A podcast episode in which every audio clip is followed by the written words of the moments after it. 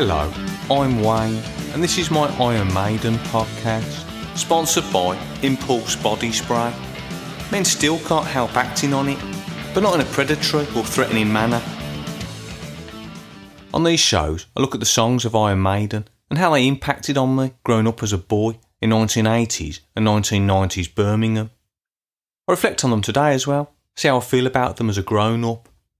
This week, I'm looking at the song Run Silent, Run Deep, which is track 7 on the No Prayer for the Dying album. Last week, I had a look at the song The Assassin and I had some feedback on the show.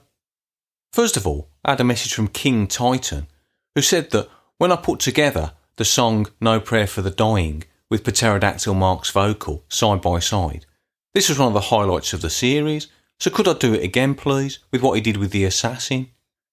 Yeah, okay, here it is.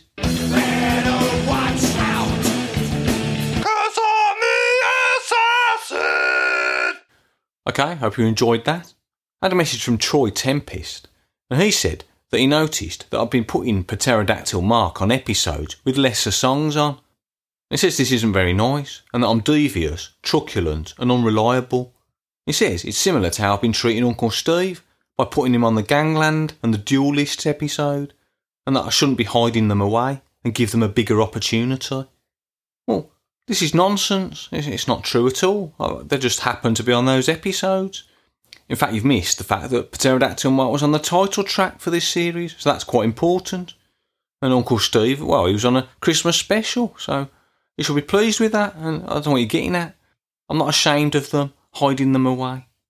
Now, I've been looking through the comments from last week, and there seems to be more interest about the fact I mentioned Neighbours, the TV show, rather than anything to do with the song The Assassin. Now, interestingly, in the same week, Neighbours has been axed from UK television on Channel 5. So that's a coincidence. And it made me think about this show, and perhaps there was a link between ratings and axing things. And I had a look at the Assassin episode, and after two or three days, the number of downloads compared to Fate's Warning was down by one. And I believe this might be because of Pterodactyl Mark. So maybe he'll be axed, despite the comments earlier. Maybe I should be ruthless. But we'll come to that later. You may remember that I mentioned a Paul Di'Anno action figure a few weeks ago after putting a photo up online. Now, a lot of people were confused as to where to get it from because it wasn't anywhere else. Finally, a toy company in Brazil has launched it. You can now get it on pre order. So I shared this link to try and be helpful. But as usual, people weren't grateful. I got queries about it, as if I was a shopkeeper in this toy store. Do they ship to the UK, Wayne? Someone asked. Well, why don't you go on the website and use the drop down and have a look at the countries listed? Oh, well, oh, oh yeah, well, I did that, uh, and UK isn't there. There's all these funny words. Well, that's because they speak Portuguese in Brazil, isn't it? Remember Cristiano Matos from the Number of the Beast series? He was learning English, wasn't he, in Brazil? That's because he speaks Portuguese. We should know that now. And anyway, you don't have to ask me, do you? Because Google can do the translating, so you can work out what the UK is in Portuguese. So, you know, why don't you do it? We've got the internet now. Oh, how much is it? Someone asks. Again. I mean, did you even click on the link? Um, maybe they're confused because it says 299 Brazilian lira.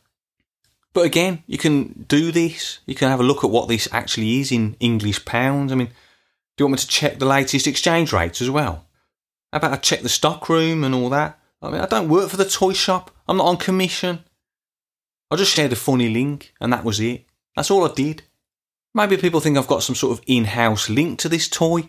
Um, do you think they're being exported to Brazil via Trevor's shed? He's not making them. That's not what he does. Perhaps he could do this. Maybe people would pay us money. Maybe he should I don't know, sell one of his Subbuteo teams and say all of the players are Paul Di'Anno in different historical kits. That might be quite a good idea, actually. Anyway, the song, Run Silent, Run Deep, it opens quite nicely. It's got like a reflective guitar, and it's got like a wind noise as well in the background. A bit similar to that on Alexander the Great or Powerslave. It's that mood which suggests something big and good.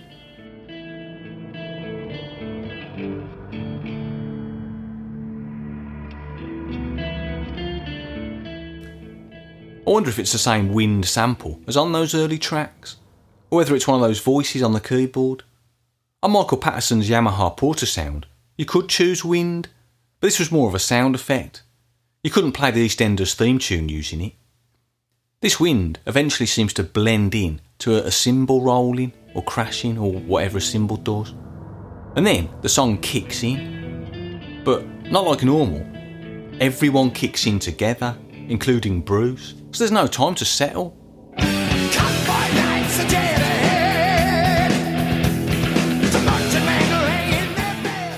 And the good news is, we've got that gallop in this song. So that must have pleased the fans. Imagine if Twitter was around when this album came out. I can picture the fans discussing the album during their first listen. There's probably a lot of people going a bit over the top about it because it was new. You know, perhaps like saying one of their best songs, IMO, about the assassin. I think they'd all be relieved, wouldn't they, when they get to this section where there's a gallop. A bit like how people were when they heard Stratego after maybe being a bit disappointed that the writing on the wall didn't sound like every other Iron Maiden song. There wasn't Twitter though in 1990. Maybe fans would have rung each other up on those big telephones or wrote each other letters. People did used to write letters to pen pals, and there were those adverts in magazines. I had a pen pal briefly when our class teacher had a teacher friend in another school, and we randomly got someone to write to. I got Alan Lucas. He lived in Acocks Green, so that was only about three miles away, so it was rubbish. He liked motocross, but he wasn't very good at spelling. I imagined that he had curly hair and freckles, but we never met or shared a photo. He didn't like Iron Maiden. I drew him a picture of Eddie standing over a motocross bike on fire. There were no more letters after that. Run Silent, Run Deep is a title from a book and a film about submarines. The film was in 1958 and it starred Clark Gable and Burt Lancaster. It's a black and white film, which means it's good. Run Silent, Run Deep was written by Harrison Dickinson, and as the lyrics are full of imagery and not explaining about what silence or depth are, then I assume Bruce wrote them and not Steve Harris. You can tell because in the first verse it doesn't just mention the sea or knuckles, it says the oily sea and knuckles white. I used to think that the person who came second in the songwriting duo credits did the lyrics I remember that Smith always seemed to come before Dickinson, for example. So here we go again. Harris Dickinson wrote this song, which means Dickinson wrote the lyrics. I don't know if this is a fact or not. It was just something I thought about when I was a boy. The first lines are The convoy lights are dead ahead. The merchant men lay in their bed. Now, I've mentioned that Bruce is more descriptive in the lyrics, but surely it can just say merchants here, not merchant men. I thought this was like another many Nordic fighting men. It was just pointless, maybe just using up syllables for the sake of it. And that's what I thought as I talked into a Cadbury Spira, which had come out the year before and was in my top three chocolate bars of 1990. Of course, now, as a man, I realise that a merchantman is a boat. It's like a boat with merchandise on it.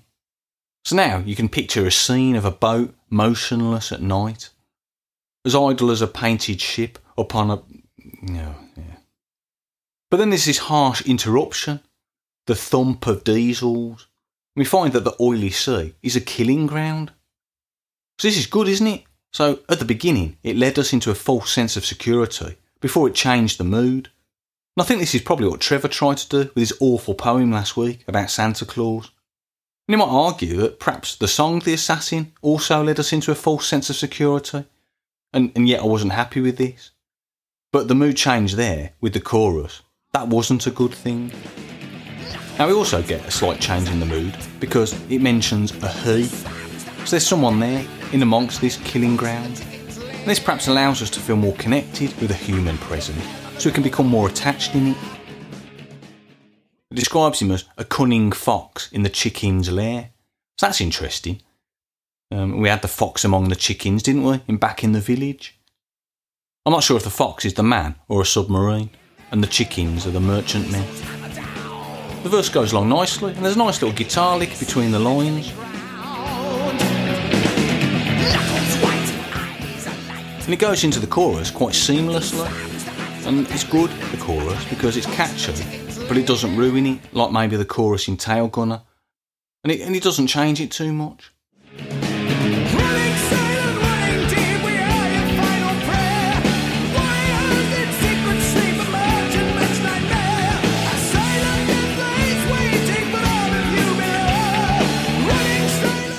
Noticed that the choruses haven't been so good on the album so far, so this stands out as being decent. And it's funny how, in the chorus, he says running silent, not run silent, like the title. And as a result of this, it's a song that you often see written down wrong when you see it online. People say, I like this song, Running Silent, Running Deep, but it isn't called that. There's other famous songs that people often get the title wrong, like the Proclaimers. People say, oh, like their song, I Would Walk 500 Miles. It's not called that. And that's the one that's got the same intro as the Parchment, in case you're wondering. But their song's actually called I'm Gonna Be, open brackets, 500 miles, close brackets. So it's a song about war, a battle at sea between a submarine and some merchantmen. And verse 2 keeps this going, mentioning the conflict, but also about the futility in it, which we've seen before, it's a common theme in Iron Maiden. They clearly think this is a good angle on the subject. When you might expect a heavy metal band to write about war or battles or fighting, but Iron Maiden often focus on the history, and they give equal attention to the glamour, the fortune, and the pain. In this verse, they say the lethal silver fish will fly, and that's a reference to torpedoes, and it talks about death and the inevitability of it all, as if it's all a part being played because they're obeying orders, just acting them out. I feel like there's more dynamism in some of the songs we've had so far on this album. And Bruce's vocal sounds pretty impressive all round. But then I might argue this is because he's more comfortable with it. Maybe he's not pushing himself. After this section, but before the solo, there's this odd change. The song seems to slow down a bit, and the bass makes this odd noise, like sort of bledum, bledum, bledum, but a bit lower than that. Bledum, bledum, bledum. Well, here it is.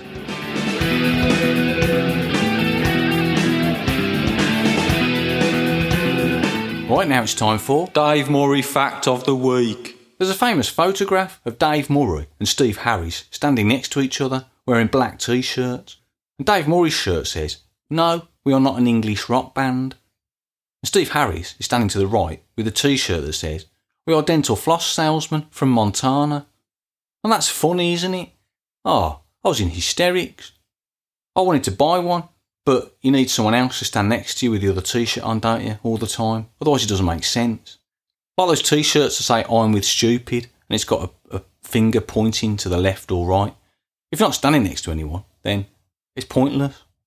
Maybe I could get a, a set that says, No, I'm not a podcaster from Stetchford. And then the other t shirt says, I'm a virtual shopkeeper from Brazil. See how people like that? But I don't think Trevor would agree to it. We'd have to stand next to each other, wouldn't we? Anyway, Dave Murray Facts of the Week. Um, you might think that they just dreamt that up from nowhere, that dental floss salesman from Montana. Maybe there aren't any dental floss salesmen in Montana. Well, perhaps there weren't in 1982 either, when the photo was taken. But actually, the reason they chose this was because Dave Murray's favourite song by Frank Zappa is called Montana. And in the lyrics, it mentions him growing dental floss. So there you go. There's a lovely fact for you. So I hope you enjoyed Dave Murray Fact of the Week. Right, we're working our way through the song and we're on the solo bits now. And it's pretty good. And there's a nice drum change to give it variety. This is this is good. It's like solo after solo to some degree.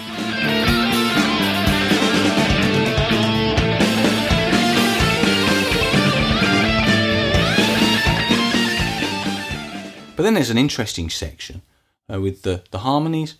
And uh, listen to this.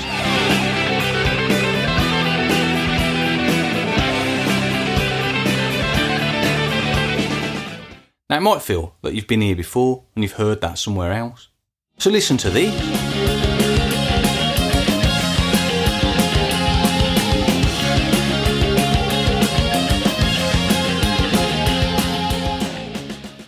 That's right, it's similar to the section out of Deja Vu. So that's interesting, isn't it?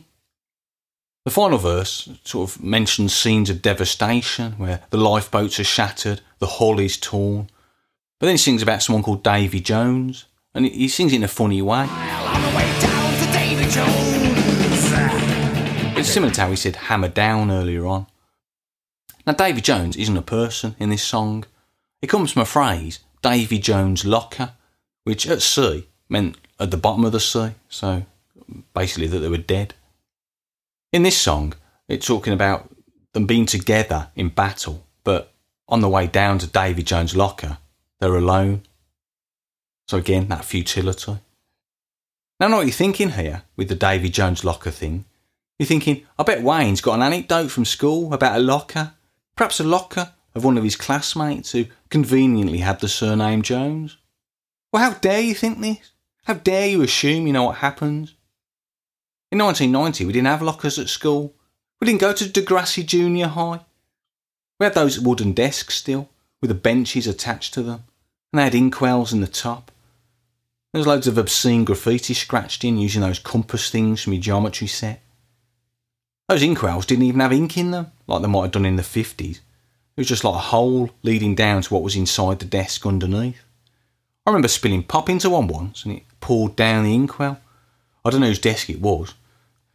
Luckily, no one noticed, but uh, yeah, I remember that. Anyway, lockers came later.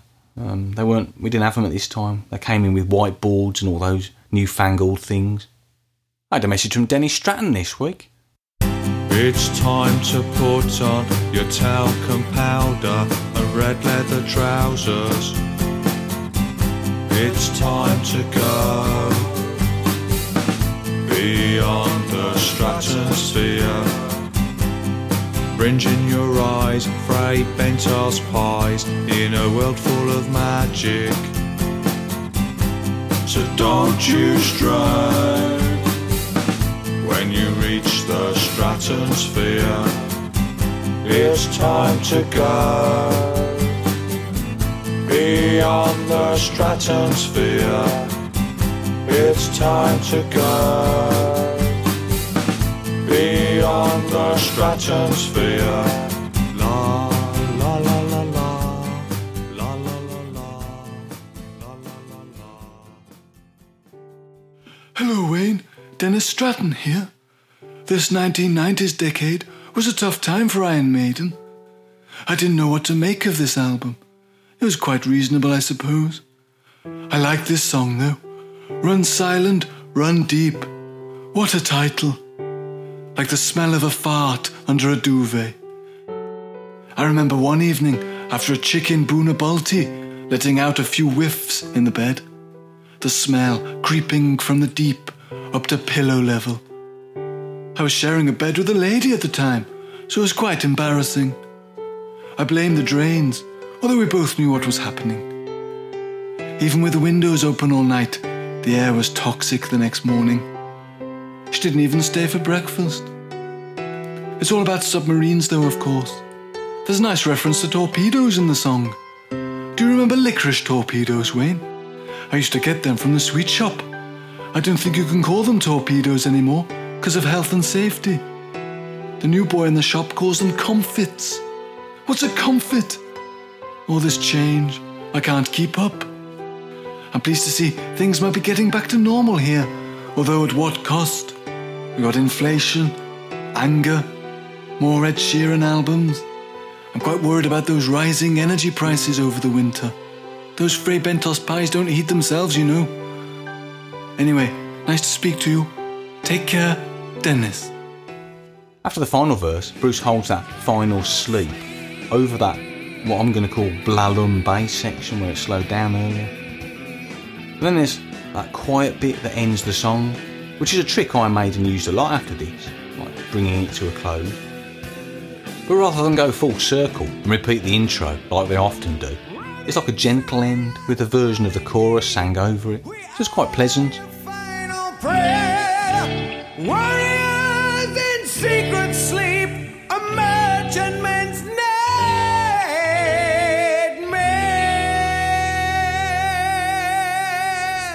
If I look at it, it feels like there's not much to the song structurally, that usual verse chorus solo business. But the middle instrumental section has got a bit of variety, and the verses are eight lines long, so it actually is over four and a half minutes. So the song's pretty much about there's no mercy in war. It's tough wherever you are, whether you're above or below the sea. And we've heard that, haven't we, in the song where they're obeying orders and they're doing that over any conscience they might have. And that line about, you know, you might get your medals, but you can be a hero one minute and then you're dead the next. So, yeah, futility. Right, I'm going to give Trevor a ring. Hi, Wayne. Hi, Trevor, how you doing? Yeah, not so bad. You been busy? Yeah, well, congratulations. What for? Well, two years, isn't it, of the podcast? That's good. Good achievement. Oh, yeah, thanks. Uh, maybe I'll have to do something online to celebrate it. Maybe have a cake or, or something. Yeah? Can I have some? Yeah, maybe I can drop some round. Okay, so what do you think about Run Silent, Run Deep? Yeah, I like it. It's one of the best songs on the album, but I wonder where I'd rank it if it was on something like Piece of Mind. Not sure where it would fit in there. But I like the atmosphere. Yeah, I think I agree, but uh, let's not reveal our top three songs yet, because we'll be doing that in the album review special, I suppose. Oh, yeah. Well, I think it's nice, this, because we've got submarines instead of the usual aeroplanes. I remember I used to play Shreddy submarines in my cereal bowl. Shreddy Submarines? Yeah, they used to sink under the milk, so it was a treat when you found them, when you thought you'd finished. You'd say, oh look, a bonus Shreddy. So it wasn't a game then, you didn't play it, you just saw a Shreddy under the milk. Yeah, but you could play with them. You could push them under the milk with your spoon and make submarine noises. What noise is that then?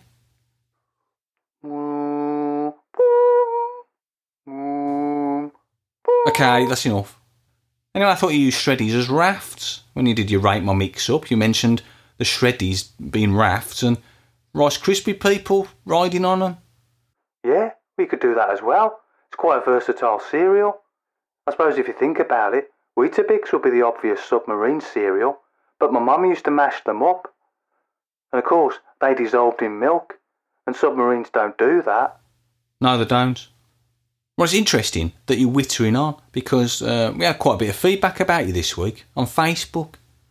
Uh, Jim McGrath said he nearly turned off after your so called poem. And he said, any more of that?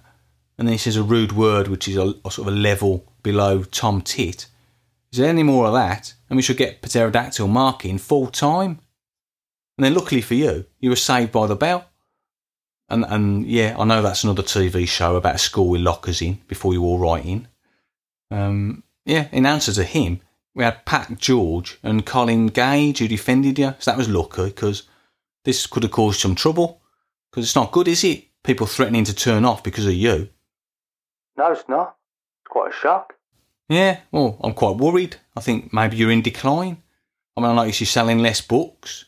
And earlier on, you, you spoke about changing your style for the new decade, like Iron Maiden. But I thought you meant that you'd do more basic, accessible poetry. Not literally lose fans, like Iron Maiden did, because they're becoming less impressed by them. I mean, what we, we've had fires in model villages, mustard tank tops floating around the world, goths, and Santa assassins. Yeah, that's good. Why are you focusing on the negative comments? And there's some positives there. You've got to take criticism. I bet this is how Steve Harris felt when he read reviews of this album. You can't compare yourself to Steve Harris. I think you need to up your game. I was talking earlier in the show about household names being axed, like neighbours on TV. Nothing's safe. Nobody's safe. And uh, I remember you talking about Yannick as if he's in a football team, you know, about the, you know, being the new boy. And let's think about you like you're in a football team. You've had it easy for too long out on the pitch. You've got complacent, haven't you? No competition for places. But now fans are clamouring for pterodactyl mark after recent performances. So now you've got pressure from the subs bench. So think about that. All right, Wayne. Well, that's fair enough. But uh, this week's better. Well, yeah, be careful because, you know, in football, you don't get your contract renewed, do you, at the end of the season or series? Well, if you're going to be like that, maybe I'll go on a free transfer then to another podcast that wants me recognises my talent and potential. I think you're being very harsh. You know, I've mentioned my feelings lately. It's been difficult. Okay, well, that's fair enough, but you, I think you still need to improve. You know, you need to try and keep your place. Well, as I said, people will like this poem. It's better than last week. Well, I don't think that's very hard, is it? Okay, here it is. Run silent, run deep. And that's the title. That's not in the poem, so ignore that. But that's the title, so it's important. All right, well, we know what the title is. You don't need to tell us. Well, it's important to remember it. Run silent, run deep. Deep, underwater, an island once settled, rose up to the surface, revealing thick forest, a hill with a crater, and more woodland to the north. Waves make bubbles on the shore as I sit up in the bath. All this unexplored territory until your hands run silently across my body. Okay, well, that's a bit more interesting, but you were describing this island at the beginning, and it sounded quite nice, this luscious landscape. But then you're in the bath. Where does that fit in? I'm the island. It's my body in the bath. I was in the bath with Pamela, and she was exploring my body with her hands. You're the island. Yeah, So hang on, it says a hill with a crater. yeah. The hill's my tummy, and the crater's my belly button. And then the thick forest. I think I'm going to be sick. Isn't this a bit steamy? No, not if you open a window before getting in. Oh, come on. Well, it was obvious. It was set up for the joke, wasn't it? People want comedy on this. They're going to be loving it. They'll say, oh, forget what we said. We want Trevor back for good. Okay, well, I'm not sure now what I think about it. It probably is a better poem, but I don't think it's acceptable. Why not? I've done a poem about being in a bath before, and that was surreal. You may remember I was drinking cider with a prophet staring at me. You didn't think that was unacceptable, and yet this normal act of passion is treated like Je t'aime moi non plus. What? That banned song in the 60s by Serge Gainsbourg and Jane Birkin. I don't know what you mean. Anyway, what are you writing about Pamela for? Well, I thought it'd be a good thing in order to cope. To cope with her absence. I mean, it's unusual, isn't it, how I'm feeling and what I'm doing? I didn't even ask if you were going to do a Valentine's Day special. Yeah, I suppose that is a bit strange. You normally go on and on about doing specials. Yeah, well, that's how it's been. And last week you said, confront my fears with goths. Well, I'm confronting different feelings here. And, and now you're moaning about it. All right, well, thanks for the poem. Hopefully, people will be a bit more happy with it. Uh, next week, we've got uh, all hooks in you, so uh, see how that one goes. Yeah, alright then. Okay, so I'll speak to you on Sunday then. Yeah, thanks, Wayne. Bye. Right, you can find me online. I'm on social media. I'm at Wayne Maiden on Twitter. I'm on Facebook, Instagram, probably some other places. Uh, yeah, I'm on Ko-Fi as well. So uh, that's ko-fi.com forward slash wimp. And there you can leave a tip to the value of a Fray Bentos pie. And uh, if I post things on there, you get an email. And then uh, you can have a look at what, what I'm saying. And I've got a couple of years of content now, as Trevor said, two years. So that's good. Um, although I wasn't on Ko-Fi straight away. But uh, yeah, you can see things, including the shop where you can buy Trevor's book if you really want to. I was looking on Twitter earlier in the week, uh, apart from you know the Paul Di'Anno shop thing.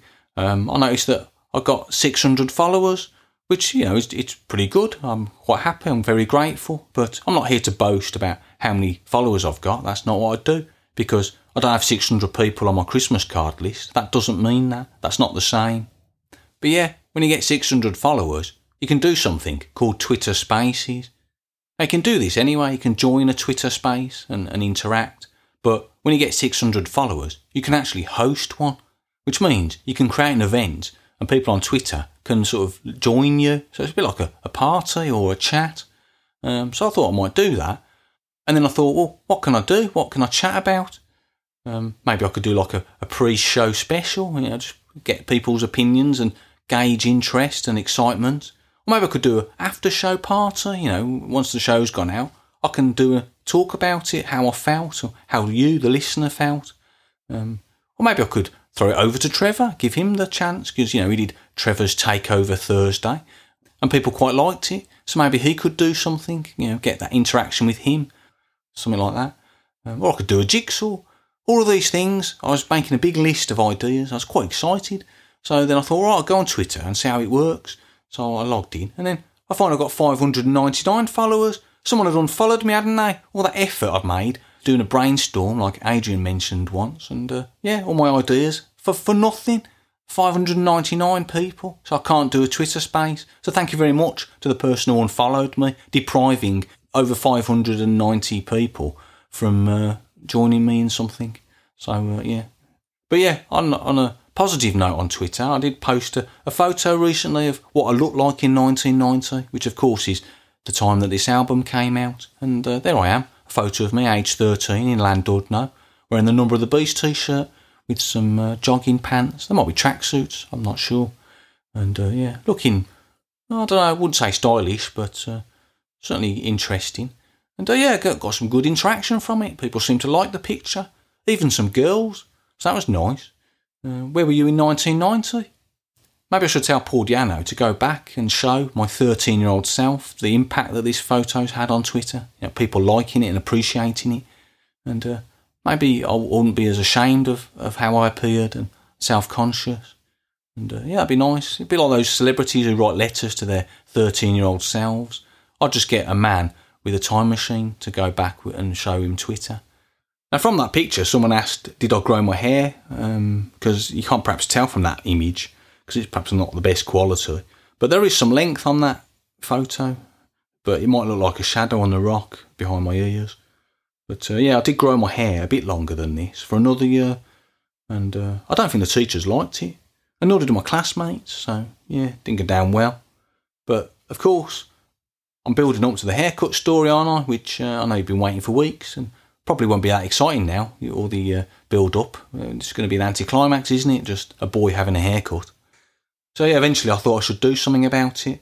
I went to Christo's, which was the salon up the road near Gateway, where my mum and a friend Christine went. And I asked for a step, which was quite fashionable at the time, and a woman cut it. Um, so it wasn't my mum or a barber, so it was quite awkward. I didn't know how to speak to her. I didn't know the answer to some awkward questions like squared or tapered. No one tells you how to do this, do they, in school or the Usborne Book of Growing Up? Didn't cover it.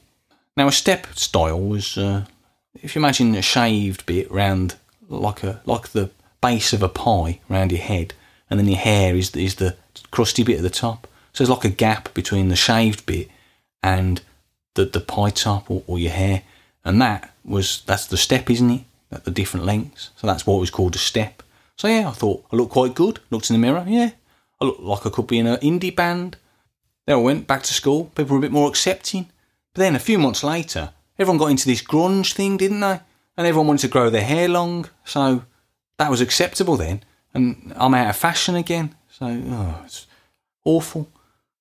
Now, my mum's friend Christine said I should tell these people I was ahead of the time. But that didn't work, did it? Because I had this step cut. I was ignored. So I regret this trip to Christo's.